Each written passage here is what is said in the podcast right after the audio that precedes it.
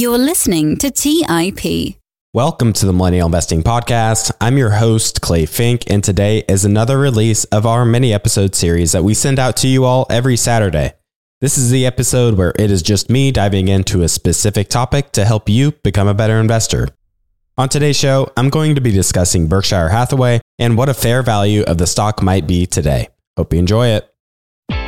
You're listening to Millennial Investing by the Investors Podcast Network, where your hosts, Robert Leonard and Clay Fink, interview successful entrepreneurs, business leaders, and investors to help educate and inspire the millennial generation.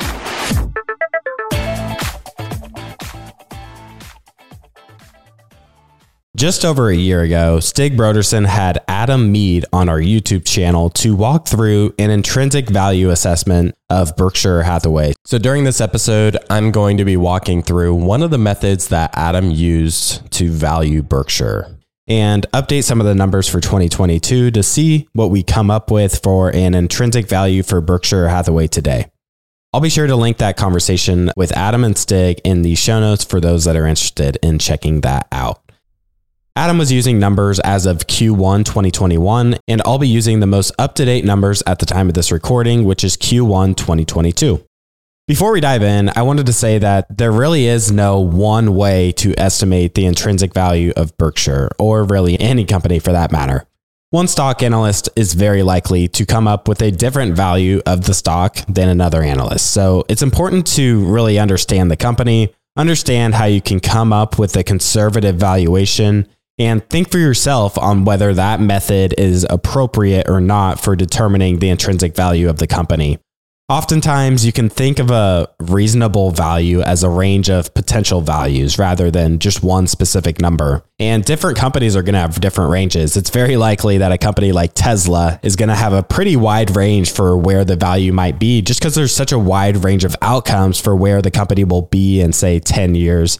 Whereas for Berkshire, it's much more stable, it's growing at a steady rate, and it's much more predictable. So the range of an appropriate intrinsic value is probably a lot more narrower than for a lot of growth companies. So the first method that Adam walks through in his analysis is the sum of the parts method. This method really makes a lot of sense to me because Berkshire is not like most businesses. They're essentially like a holding company with many different businesses underneath that holding company. They own insurance like Geico. They own a number of publicly traded stocks. They have railroads. They have utilities and energy and a number of other companies. The sum of the parts method essentially puts a value on each slice of their business and then adds it all together. So it takes the value, all their publicly held stock holdings, all the value of their cash, all the value of all these other private businesses, and then adding it up all together to come up with an intrinsic value for the stock. I like how Adam started with the most certain pieces of information first and then worked his way down to the more complex holdings. So, obviously, the most certain is cash. As of Q1 2022, Berkshire's cash position was around $102 billion. And the market cap today for the company is around 635 billion. This puts their cash position at around 16% of their total market cap. So for every $100 you buy in Berkshire stock today, you're getting roughly $16 in cash sitting in the business. They also hold fixed income securities as well, but it's much smaller than their cash position. This totals 21.7 billion, which is about 3% of the market cap at today's valuation. Moving along, next we have the publicly traded companies they own. All of their publicly traded holdings are US listed companies. According to their most recent 13F filing, which shows their stock holdings, Berkshire owns roughly $363 billion worth of stocks.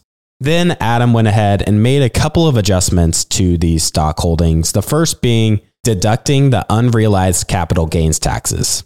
In theory, if they were to sell all of their stocks today, they would incur a massive tax bill. So this must be taken into account when calculating our intrinsic value. We can find the unrealized capital gains, but we will have to make an assumption of the rate at which those gains will be taxed because many of these holdings might be held for many, many years. Adam uses a conservative estimate of 21% capital gains tax, and Berkshire has about 245 billion in unrealized capital gains as of Q1 2022. So multiplying these two numbers together, we get an amount of 51.5 billion that's going to be deducted from the stock holdings. Now, this is a really conservative estimate because Berkshire tends to hold many of these companies for a very long time. Coca Cola, for example, he purchased over 30 years ago, and it's probably not likely he's going to be selling anytime soon. To assume that he's going to sell it today and incur that tax hit, you know, probably isn't very likely. He's probably going to be holding it for many, many years into the future, just like many of his other holdings. So it's pretty conservative to assume that tax hit today. So we're going to go ahead and do what Adam did and assume that 21% capital gains tax will be applied to the unrealized capital gains. And then the other adjustment we're going to make is to mark down the stock holdings by 10% to take into the account that potentially some of these holdings might be overvalued. For example, Apple specifically is 43% of Berkshire's stock portfolio. If this stock were to decline drastically, then this would really bring down the overall portfolio and be a drag on it. So we want to add some conservatism to account for the fact that the overall market or some particular holdings might be overvalued at this point in time. After adjusting for the unrealized capital gains tax liability as well as the 10% markdown, this takes the $363 billion stock portfolio to an adjusted amount of 275 billion. This accounts for roughly 43% of Berkshire's market cap today. Then Adam lists the equity method investments in his analysis, which are companies that are accounted for a bit differently in their filings because they own a substantial portion of these businesses. These only included a few companies. They have an interest in Kraft Heinz, Pilot Flying J, Energy Transmission Texas, and Berkadia. This total came out to 17 billion, which is the equity method investments line in their 10Q filing, which is filed quarterly by Berkshire. Next up is some of Berkshire's larger holdings. They own BNSF, which stands for Burlington Northern Santa Fe.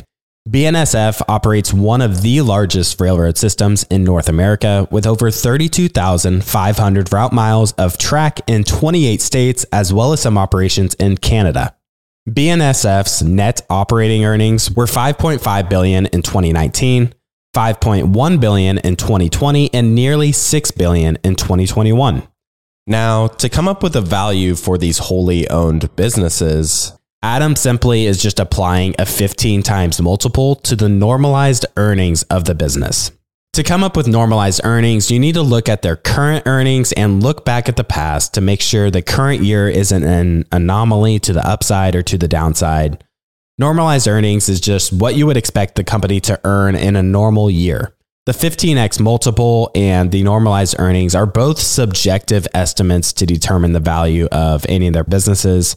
Some investors might consider the 15 times multiple too low. Some might consider it too high, but it's really just what you expect the company to earn in the future. The key in doing this analysis yourself is to be conservative in all of your estimates to be sure you're not overpaying for the stock. So the lower multiple you put on the earnings, the more conservative you're being because a 10 times multiple will give you a lower value of the stock than a 15 times multiple or 20 times multiple. Let's take a quick break and hear from today's sponsors. Hey everyone, it's Patrick, your host of Millennial Investing. Every year, my buddies and I do a guy's trip to escape the cold and dreary Ohio winters. Once we pick our destination, without fail, we all jump on Airbnb and find an incredible place to stay. We just got back from an amazing trip in Palm Springs, California, and our Airbnb home was a huge part of creating memories we'll never forget. I loved it so much, I'm taking my family back to Palm Springs for spring break, and we're staying in an Airbnb home my kids fell in love with and picked out themselves. While I was there, I had the realization that my own home could be an Airbnb. It's an excellent way to earn some extra cash, whether you're saving up for your next vacation, paying off some bills, or investing. Your home might be worth more than you think. Find out how much at airbnb.com slash host. That's airbnb.com/host. Hey guys, have you ever wondered if there's an AI tool like ChatGPT specifically built for the stock market? A tool that not only does the research and analysis for you, but also allows for dynamic discussions? Well, wonder no more. Meet Meyka, your AI powered stock research assistant, now enhanced with real time stock data. Let Meyka do the heavy lifting for you to significantly reduce your research time. And the best part, Meyka is 100% free. Ask Meyka questions like Explore the financial health of Apple through a summary of its balance sheet. Compare the financial statements of Apple and Tesla. What is the analyst price target for Microsoft?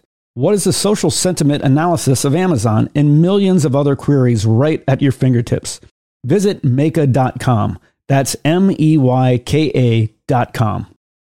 Hey guys, when it comes to financial advice, you've got to trust a source. It's why you listen to this podcast. When I'm looking to upgrade my wallet, I turn to NerdWallet. Their expert team of nerds dives into the details to help you find smarter financial products. Before NerdWallet, I'd pay for vacations with whatever credit card was in my wallet but I was missing out on miles I didn't even know I was leaving on the table. Now I've got a new card with more miles and more upgrades. What could future you do with more travel rewards? A hotel upgrade, lounge access, a free flight to a bucket list destination? Wherever you go next, make it happen with a smarter travel credit card. Don't wait to make smart financial decisions. Compare and find smarter credit cards, savings accounts, and much more today at nerdwallet.com. Nerdwallet, finance smarter. Check out nerdwallet.com and start making smarter financial decisions. As with all cards, credit is subject to lender approval and terms apply. All right, back to the show. If you're assuming a 15 times multiple on a company, that means we are accepting a 6.7% return on this particular business. As for every $15 we pay for the company, we are getting $1 in earnings. In other words, you invert that and take 1 divided by 15 is how we land on that 6.7% expected return. If we assume, say, a 20x multiple, then we would be accepting a 5% return, as we would get $1 of earnings every year for every $20 we put in. The lower multiple you assume, the lower your intrinsic value of the company would be. This is why many value investors are looking for stocks with lower PE ratios. Say if you find a value stock with a PE of 10, well, that means you're getting 10% of earnings each year because one divided by 10 is 10%. For every $100 you put in, you're getting $10 worth of earnings. Well, with a company like Amazon, you're putting in $100 and only getting something like $2 in earnings because their price to earnings ratio is so high today. Adam came up with normalized earnings of 5.5 billion for BNSF. Like I just mentioned, it was 5.5 billion in 2019, 5.1 billion in 2020, and nearly 6 billion in 2021. So normalized earnings of 5.5 billion seems pretty reasonable. Applying the 15x multiple to this, we get a value for BNSF of 82.5 billion, which is about 13% of Berkshire's market cap today. Moving along to Berkshire Energy, which operates a global energy business, there are a number of energy related businesses within this segment, and it's similar to BNSF in that the earnings are stable and predictable and tend to grow over time. The net operating earnings attributable to Berkshire were 2.8 billion in 2019, 3.1 billion in 2020, and 3.5 billion in 2021. Applying a similar methodology as BNSF, the earnings that Adam used was 3.5 billion for Berkshire Energy. So I'm going to go ahead and use that as well and apply a 15 times multiple that gives us a value of 52.5 billion for Berkshire Energy. Next is the manufacturing, service, and retail business. The breakdown of pre tax earnings in Berkshire's annual report shows $9.5 billion worth of pre tax earnings in 2019. 8.0 billion in 2020 and 9.8 billion in 2021. Roughly half of this is coming from what they label as their industrial business, which includes aerospace, power industrial needs, specialty chemicals, and a number of other products and service businesses. I don't want to bore you too much with the specifics of the business here, but Adam did a similar breakdown of the valuation in that he assumed a normalized earnings of 9 billion for this segment. With a 15 times multiple, we come up with a valuation of 135 billion. Getting towards the end here, we have the underwriting business, which Adam assumes will earn 1.8 billion, assuming a 3% underwriting margin, which seems to be pretty conservative. So I'm going to stick with that as the earnings are fairly small relative to some of the other lines. At a 15 times multiple, this gives us a value of 27 billion. The final line in his sum of the parts spreadsheet is the debt held by the parent company. This is 21.3 billion and this ends up being subtracted from the total. Before we sum up the parts, I wanted to mention that I chose not to increase the estimates that Adam used for his earnings estimates. One could argue that due to inflation and such that the earnings could be something like 5 or 10% higher. But with the high level of economic uncertainty today, I chose to just keep those earnings estimates the same and add a little bit more conservatism to our estimates. Summing up the parts, this gives us a total value of Berkshire to be 693 billion. Taking that number and dividing it by the shares outstanding, this gets us to an intrinsic value of $314 per B share for Berkshire. And the stock at the time is trading at around $285, indicating that Berkshire today is trading at potentially a 10% discount based on our conservative estimates.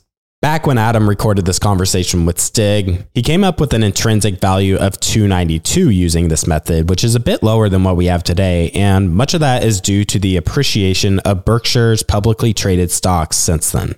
Apple is around flat on the one year chart, but their energy holdings, such as Chevron, are up nearly 50% in the last year, just to give you an example. Now, me saying that it is potentially trading at a 10% discount does not mean that you should go out and buy it at 285 today and then sell it when it hits our calculated intrinsic value of 314. As long-term investors, if Berkshire is a business we would be comfortable buying and holding for the next 10 years, then today's price is probably a fair price to enter a position. I've been to a few Berkshire meetings in person, and if I recall correctly, I believe Buffett has stated that he expects Berkshire to compound at roughly 10% per year on average. This is a pretty solid return when considering how low interest rates are, but obviously is at the whims of how strong the overall economy is and how the businesses actually end up performing, especially their Apple position, as that is a large portion of their overall value. To help become more comfortable with determining the intrinsic value, Adam actually did so using a number of different methods, not just the sum of the parts method. This one makes a lot of sense to me, and I thought it would be helpful and interesting to walk through it with the listeners. Another great point that Adam and Stig made in that video was to take a look at the share repurchase activity that Berkshire has been doing. Because if Berkshire is buying back their own shares, that alone tells you that Warren Buffett believes that his stock is undervalued, which can give you a hint that the intrinsic value is well above whatever price he paid because Warren knows Berkshire better than pretty much anyone else out there. So, looking at the most recent 10Q, I searched for the word repurchase and found the repurchase information for Q1 2022. They bought roughly $3 billion worth of Berkshire's shares during the quarter. Their average price in January was 299, in February it was 312, and in March it was 322 per B share. For reference, Berkshire actually purchased $27 billion worth of shares in 2021, while the stock price during that period really ran up, it was $230 at the beginning of the year and closed the year at around $300. So, seeing that repurchase activity from Berkshire can give us a pretty good idea that today's price for the company is probably a pretty fair price, assuming you're a long term investor and really have that long term approach. All right, that's all I had for you guys for today's episode. If you guys have any questions related to anything I discussed during this episode, feel free to reach out to me. My email is clay at theinvestorspodcast.com and be sure to give me a follow on Twitter. My username is at clay underscore fink. I'm also starting to post some content on Instagram, so please give me a follow there as well at clay.finck. That's C L A Y dot F I N C K. I tried getting the same username there, but wasn't able to do so. So thanks a lot for tuning in. I hope you guys enjoyed it, and we'll see you again next time. Thank you for listening to TIP. Make sure to subscribe to We Study Billionaires by the Investors Podcast Network. Every Wednesday, we teach you about Bitcoin, and every Saturday, we study billionaires and the financial markets. To access our show notes, transcripts, or courses, go to theinvestorspodcast.com. This show is for entertainment purposes only. Before making any decision, consult a professional. This show is copyrighted by the Investors Podcast Network. Written permission must be granted before syndication or rebroadcasting.